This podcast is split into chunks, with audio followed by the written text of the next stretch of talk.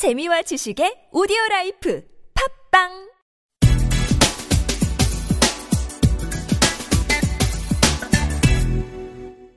자, 경제심화탐구 두 번째 시간 외치 담당 오진석 아나운서가 준비를 해 오셨는데요. 네. 오늘은 어떤 주제인가요? 아, 일단은 뭐, 세계가 아주 스펙터클한 2016년 보냈습니다. 네. 멋진 한 해였어요.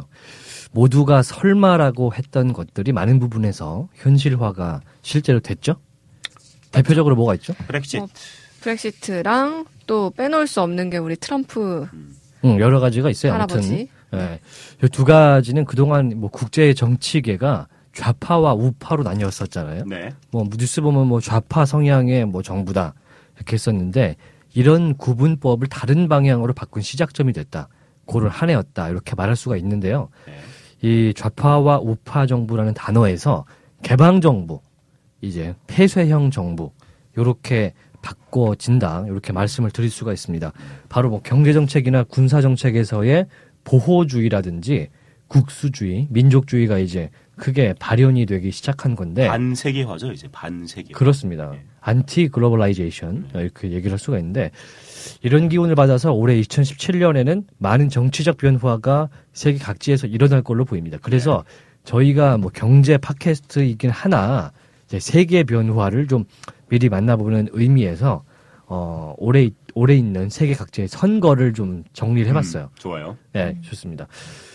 이미 뭐 1월 1일자로 주인이 바뀐 곳이 한 군데 있어요. 어딜까요? 아니 뭐 이분 유엔이죠, 유엔. 이분 때문에 뭐 지금 난리죠, 우리나라는. 네, 오늘도 지금 난리예요. 네. 뭐 형인가요, 동생인가요? 뭐 네, 뉴욕 맞아요. 연방 검찰이 지금 뭐 기소를 하고 난리가 난 그분인데 뇌물 혐의라고 하죠. 뇌물 스캔들이 났는데 음. 어 이게 상당합니다. 어쨌든 간에 정치 기구라고 하기에는 약간 무리가 있는 어 지구촌의 연합체가 어, 유럽 아 유럽 연합 국제 연합 유엔인데 반기문 총장의 퇴임과 함께 1월 1일자로 안토니오 구테헤스 총장이 이 시작을 했습니다. 그 주인공인데 그렇죠. 아, 이 미스터 안토니오가 어, 구대 총장이에요. 네. 예, 저 포르투갈 총리고 이제 호날두국 출신이고요. 음, 호날두. 사회당 출신이라서 약간 어, 사회 사회주의적 성향 혹은 좌파적인 성향을 띠고 있고 유엔 난민기구 고등 판무관을 거쳐서 이렇게 총장에 선출이 네. 됐습니다. 어, 그 참고로 이분이 그 이제 취임을 하기 전에 네. 유엔을 대대적으로 개혁을 하겠다라고 음. 반기문 사무총장 다음에 발언을 약간 좀 저격하는 듯한 느낌으로 했었어요. 어떻게 개혁이 될지는 쭉 보면 알겠죠. 이분이 멘션을 내놓은 것도 있는데 반 총장이 대한민국 선거 대선에 나가는 것을 어, 유엔 헌장 결의안에 음, 위배된다면서 막겠다라고 지금 발표를 한 상황이에요. 음, 그렇죠. 그것이 사실 어, 강제적인 그런 내용은 없으나 어, 할 수 없도록 좀 하겠다라는 내용을 담고 있어서 논란이 되고 있습니다. 그렇죠.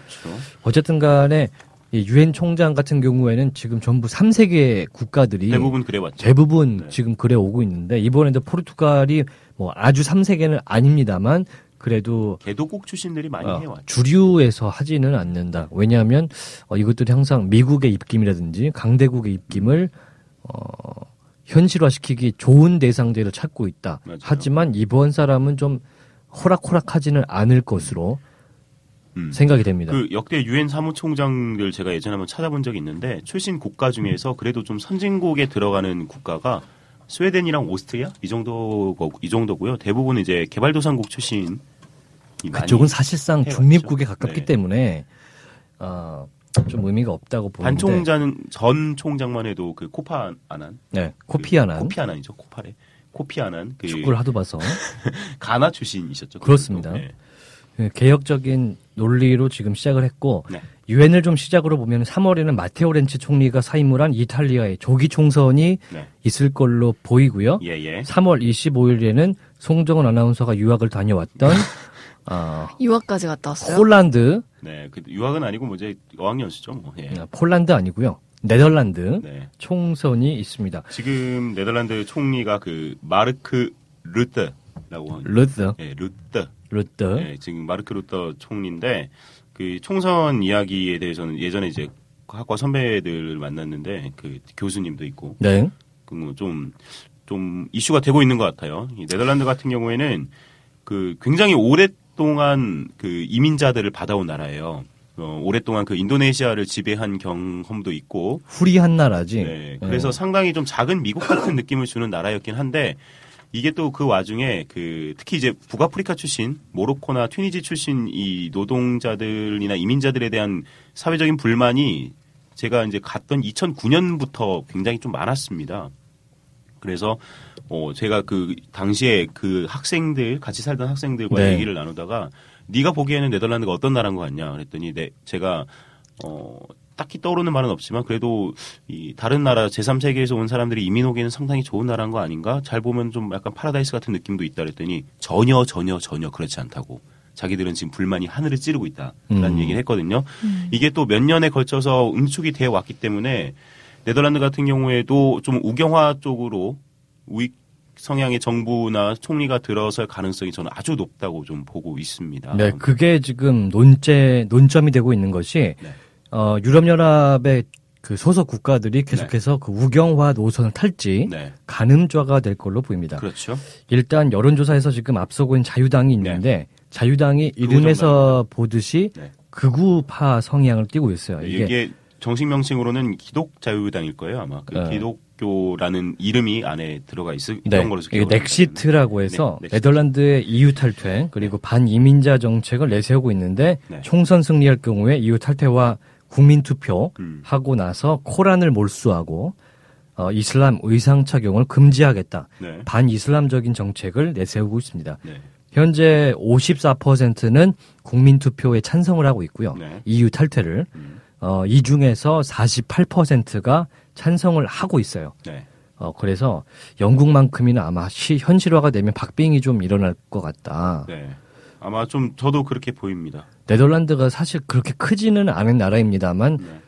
어, 굉장한 그, 뭐랄까, 유럽에서의 성향의 주도권을 잡는 그런, 네. 그 약간 무슨 정책이나 이런 결정 방향들이 있을 때 캐스팅 보트를 그쵸. 많이 그- 쥐고 있는 그렇습니다. 나라예요. 벨기에와 벨기에와. 네덜란드 축구를 네. 잘하는 나라이니만큼 네. 그리고 인정을 해줘요. 그 자- 전체적으로 국민들의 성향이 굉장히 합리성을 추구를 많이 하는 실용주의 나라죠. 네, 국가기 때문에 히딩크의 나라, 어, 결과가 어떻게 될지는 너무 저도 좀 아드보카트의. 나라. 네. 네. 아드보카트. 카스텔레 나라. 그렇습니다. 예. 그렇습니다. 어쨌든 간에 그 이후에는 4월 23일에 프랑스의 음. 대선이 있어요. 어, 큰 일들이 많네요. 굉장히 음. 큽니다. 올해는 엄청 많습니다. 작년에 이제 프랑스는 프랑스와 올랑 대통령의 지지율이 음. 급락을 했습니다. 4%까지 어, 이거 떨어졌는데 누구랑 비슷한데? 아, 이게 좀 얘기는 다른데 음. 탄핵 여론이 조성된 것까지는 비슷합니다. 근데 그 이유가 언론인들과의 대담집에 국가 비밀을 거기다가 포함을 시켰어요. 음. 그런 거에다가 또 경기 침체에다가 실업률 대란 그 다음에 난리가 났던 것이 노동법 개정안을 내놨던 것 이게 프랑스 사람들이 너무 게으르다 그러면서 일을 좀 더 해라 그래서 노동시간 연장 음. 이 법안을 통과시키려고 했기 때문에 난리가 나면서 그 당시에 그 유명한 그 짤방 있지 않습니까 날아오는 최루탄 가스통을 테니스 라켓으로 치는 프랑스 청년의 사진이 찍힌 적이 있는데 음. 바로 이게 그 데모였습니다. 어쨌든 간에 어 1958년 이후에 네. 요 탄핵 여론 조성 이후에 이 대통령 재선에 보통은 옛날에 뭐 대- 프랑스 대통령들이 다 그랬지만 한 번씩은 미국처럼 더 해요. 음. 어지간하면 더 합니다. 음. 그런데 거의 60년 만에 재선에 불출마를 선언했고요. 덕분에 지지율은 35%까지 다시 올랐습니다. 음. 왜냐하면 지금 대선 후보들이 우파밖에 없어요. 음, 그런 그렇- 상황에서. 음. 솔직하게 지가 잘못했다고 얘기를 하고 음. 국점에 전념하고 은퇴하겠다 음. 이렇게 발표가 있으니까 요 좌파를 좋아하는 친구들 음. 그런 지지자들이 어 좀 결집을 시켰다. 그나마 결집을 해 35%까지 올랐다라고 파악이 됩니다. 예. 프랑스 대선 좀 보면요. 중도 우파 성향의 프랑스와 삐용, 삐용. 프랑스와 삐용 공화당 후보가 있고요. 네. 극우 성향의 마린 르펜이라고 어, 있어요. 이분은 뉴스에 자주. 이 FN이라고 국민전선 네. 대표가 각축을 벌이고 있는데 이 국민전선을 제가 기억이 나는 게 그 프랑스 축구 대표팀 같은 경우에는 네. 거의 흑인 아프리카 대표팀이 아닐까 싶을 정도로 흑인 선수들이 많습니다. 네. 대부분을 차지하고 있죠. 옛날부터 네. 거의 뭐 다흑형들이에요. 네, 아, 이 흑형이라고 그렇게 하면 안 된다고 그랬지? 흑인들이 많아지면서 우승도 하고 그랬잖아요. 네. 이 대표팀에 대해서 정말 딴지를 엄청나게 걸고 넘어졌던 그런 정당으로 저는 기억을 해요. 이게 무슨 프랑스 대표팀이냐, 아프리카 대표팀이지 이러면서 엄청 좀 약간 좀 인종차별적인 말도 서슴치 않고 했던 그냥 막말의. 왕입니다. 네. 트럼프를 능가하는 네, 사람이 거의 그 정도예요. 마린 네. 르펜이라고 볼 수 있는데 현실적으로는 이 이민자 반대, 그러니까 EU 탈퇴를 주장하는 마린 르펜의 대선 승리 가능성이 음. 뭐 여론전에서는 승리하고 있다라고 얘기하지만 어, 르몽드라든지 좀 정론지들을 보면은 아주 많지는 않다라고 현직 현재까지는 보고 있는데 음, 어, 문제는 6월에 실시가 돼요. 4월에 대선이 있고 6월에 네. 총선이 있어요. 총선에서는 마린 르펜의 FN이 승리할 가능성이 높다라고 보이고 있어요. 그러니까 아무리 뭐 중도 성향의 대통령이 나와도 음. 사실 의회가 협조를 안 하면 의회가 대통령을 끌고 가는 그런 쥐고 흔드는 상황이 오잖아요. 그렇겠네요. 그렇게 될 수 있다고 보고 있고 어 며칠 전에 그 비정상 회담을 보니까 네. JTBC에 네. 요 얘기를 하더라고요. 마린 르펜에 대한 젊은이들의 지지층이 굉장히 집결하고 있다. 아 그래요. 그래서 어떻게 될지 모릅니다. 트럼프처럼 될 수도 있겠는데. 그럴 수도 있겠네요. 정말 될 수도 있다라고 이미 해서 우리가 한번 봐왔기 때문에. 예, 예. 그 트럼프가 된 이후에 프랑스에서도 우리도 한번 뒤집어 엎어야 된다. 음. 프랑스가 너무 호구짓을 많이 했다. 요런 여론들이 축구도 못하지 않느냐. 요런 여론들이 조성이 되고 있다고 합니다. 그렇군요. 네. 그리고 5월에, 4월에는 프랑스가 있고 5월에는 세르비아로 넘어가는데 음. 5월에 세르비아가 대선이 있고요. 아르메니아에서는 총선이 있습니다. 네. 어, 세르비아와 아르메니아는 축구로 따지면 중진국이죠. 적당히 예, 잘합니다. 그렇죠. 네, 또 노르웨이가 9월 11일에 총선이 있는데 네. 사실 뭐 이 세 국은 미안하지만 저희 관심 바뀌고요. 예. 알아서 잘 하시고요. 축하드리고요.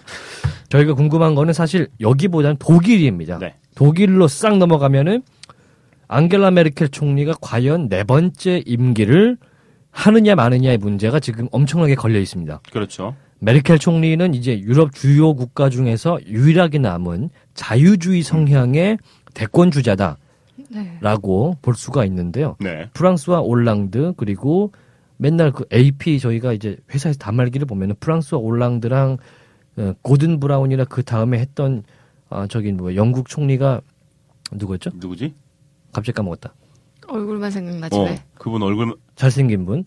갑자기 아, 맨날 말해놓고 까먹네. 그러니까, 아, 생각나면 얘기하죠. 네, 영국 총리랑 이렇게 여러분이 있을 그 그림만 되게 익숙한데 네. 지금 다 잘리고 그렇죠. 이분만 남았습니다. 음.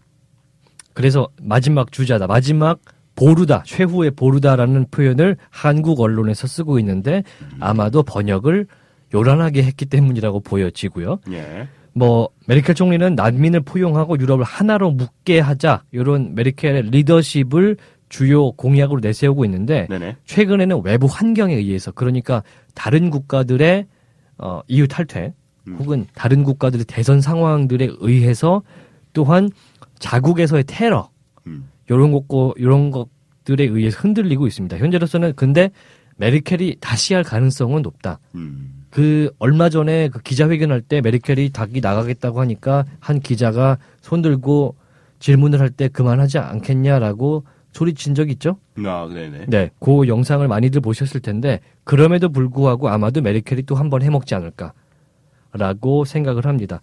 이 앞서서 그 왜냐하면은 메르켈 총리가 속한 당이 기독민주당이에요. 네. 어, 민주당이라고 부르는데 연정 중인 정당이 있는데 여기는 기독사회당입니다. 음. 민주당과 사회당이 난민 정책에 거의 합의를 했습니다. 앞서서 메르켈이 연임을 못할 수도 있다라고 얘기를 많이 들어왔던 이유는 그 기독민 기독 사회당이 20만 명으로 난민을 상한하자. 상한제를 하자. 이런 식으로 제안을 했고 이거를 안 해주면 우리 안 함. 연정 안 하겠다.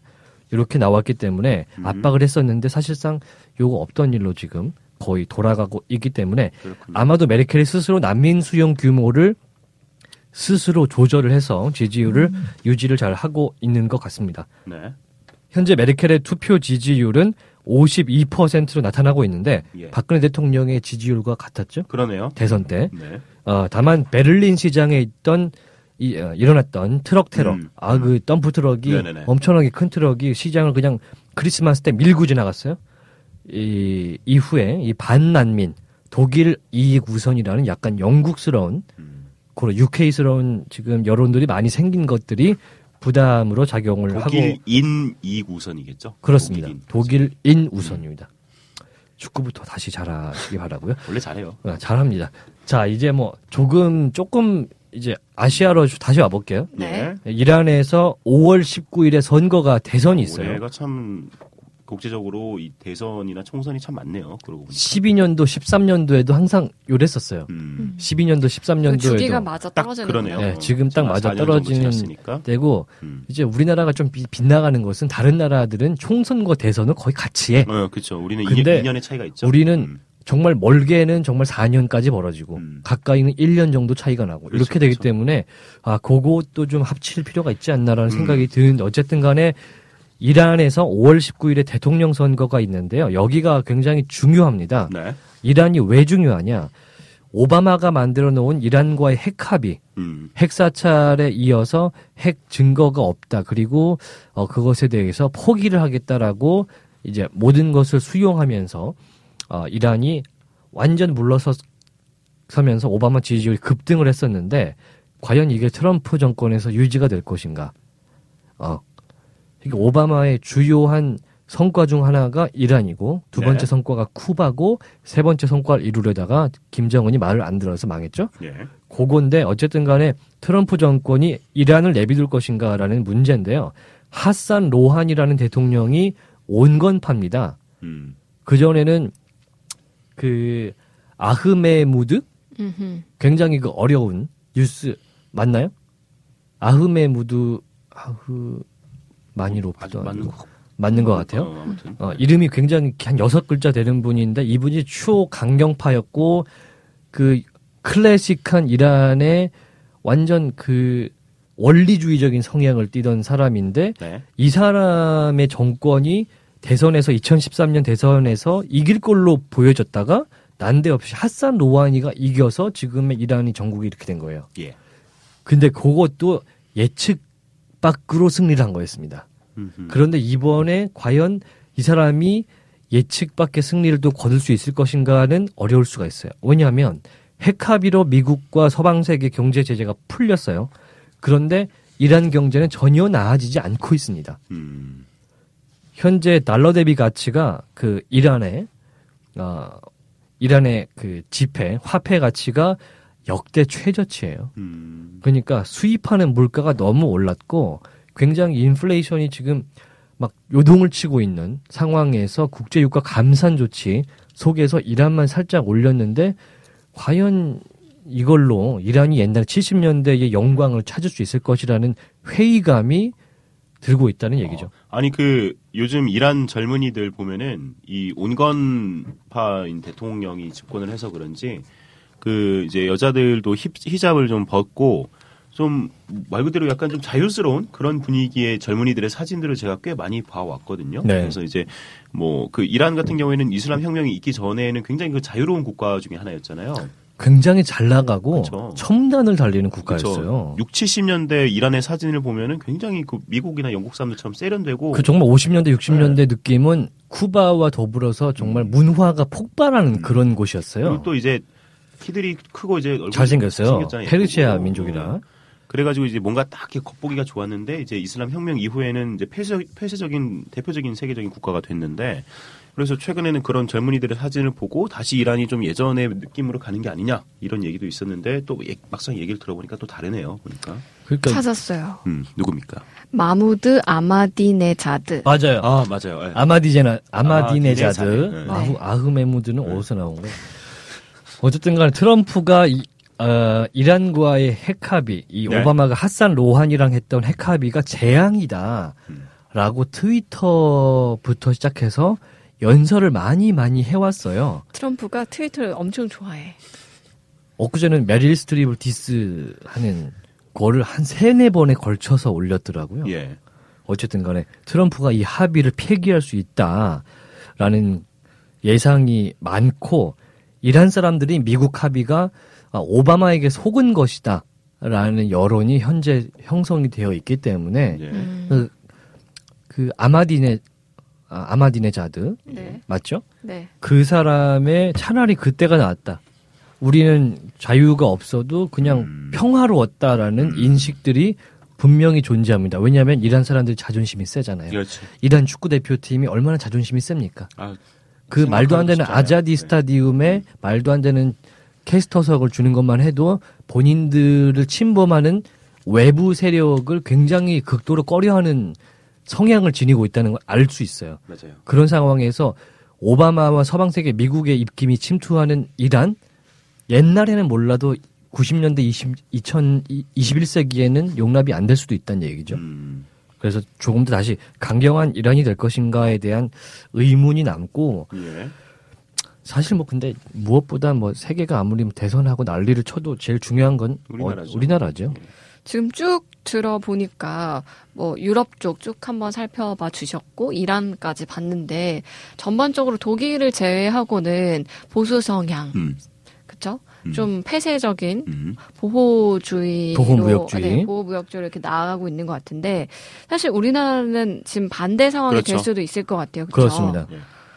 뭐 어떻게 될까요?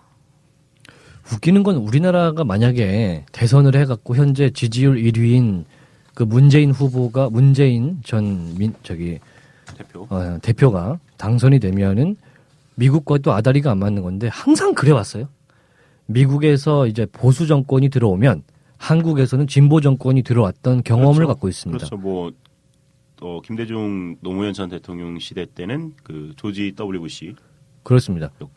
그 김대중 대통령과 노무현 대통령 때 음. 그 조지 W 아들 부시 아들 부시. 했었는데 노무현 대통령한테 그 W 부시가 미친 사람이라고 했다는 그, 그런 자서전을 낸 적이 있잖아요. 그런 얘기 나왔으면 참 아다리가 참 아다리라고 합니다. 그러네요. 지금까지 생각해 보면은. 예, 그런 얘기가 나왔었는데 아, 문제는 이번 대선도 우리나라를 둘러싸고 이게 정책이라는 이슈. 예를 들어 정말 모르겠으나 뭐 하다 못해 뭐 이민자 정책 하다 못해 뭐 노동 정책 뭐 하다 못해 FTA 탈퇴 여부 이런 거라도 좀 생각을 좀 했으면 좋겠는데 음. 어, 전혀 그렇지 않죠. 지금 보면은 파워 게임 서로를 힐뜯고 헐뜯고 서로의 과거를 들추면서 네가 잘났니 내가 잘났니 이렇게 주도권 싸움만 엄청나게 하고 있는 선거가 될 것 같은데 네. 심지어 이번에는 누가 대통령이 당선이 되면 그 인수위 구성하는 시간 두 달도 없다고 하죠. 음. 바로 바로 그 정권을 잡고 바로 들어갑니다. 예를 들어 4월에 됐다 그러면은 그날부터 시작 이렇게 되는 거예요. 그렇지. 그러니까 준비 안 된 사람을 쓰기가 좀 불안한 상황이기도 하고 맞아요. 요즘 좀 정책적 이슈로 두, 좀 뜨게 된 게 그거잖아요. 세종시로 청와대랑 음. 어, 정부 행정기관들 다 옮겨야 된다. 음. 뭐 김문수랑 안희정이 손을 잡았대요. 음. 보수와 진보가 함께 손을 잡았다. 그래서 정책 합의 막 이런 기사들 뜨고 하던데 음, 지금 아직까지는 뭐 대통령 후보들의 뭐 정책 싸움이라기보다는 그쵸. 각 당에서 음. 어떻게 대선 후보를 결정 지을 거냐. 그 룰, 대선 경선 룰 가지고 지금 민주당은 막 논란이잖아요. 그렇죠. 사실 미국 같은 경우는 선거가 언제 일어나기 일어나는 확정 날짜가 뭐 있긴 한데 네. 거의 1년 반 전부터 나는 어떻게 하겠다라는 뉘앙스 혹은 공약들을 계속해서 말하고 다닙니다. 음. 우리는 그런 것들이 있습니까? 뭐 있어야겠죠. 없죠. 그리고 뭐 아직도 내가 언제 대통령 출마한다고 했냐. 뭐 이렇게 확답을 하지 않고 음. 있는 분도 계시고. 음, 속속 빠져나가고 네. 뭐 청문회만 미꾸라지가 있는 건 아닌 것 같아요. 자, 아, 어쨌든 잘 다들 봤습니다. 투표를 잘 네. 해야 할 텐데요. 아마도 봄대 봄이 되면 네. 꽃이 피고 혹은 꽃이 지기 시작할 때면 우리나라의 대통령이 바뀌어 있을지도 모른다는 생각이 듭니다. 음. 그렇게 벚꽃- 되겠죠, 필 뭐. 때쯤? 박근혜 대통령의 목표 중 하나가 평창 올림픽의 개회사를 하는 것이 목표라고 들었는데 아마도 아, 아마도 어, 못할 수도 있다는 생각이 우리 듭니다. 우리가 생각 안 났던 영국 총리 이름이 생각났습니다. 데이비드 캐머런. 아 캐머런 캐머런. 잘생 그래요. 지금은 테레사 메이 총리죠. 예. 난 왜 토니 블레어가 생각났지? 그 전이죠. 그분은. 너무 오래 뉴스를 해서 별 사람이 다 떠오릅니다.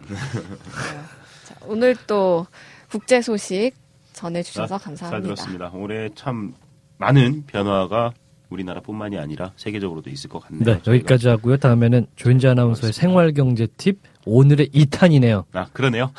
한번 들어보겠습니다. 잠시 후에 뵐게요.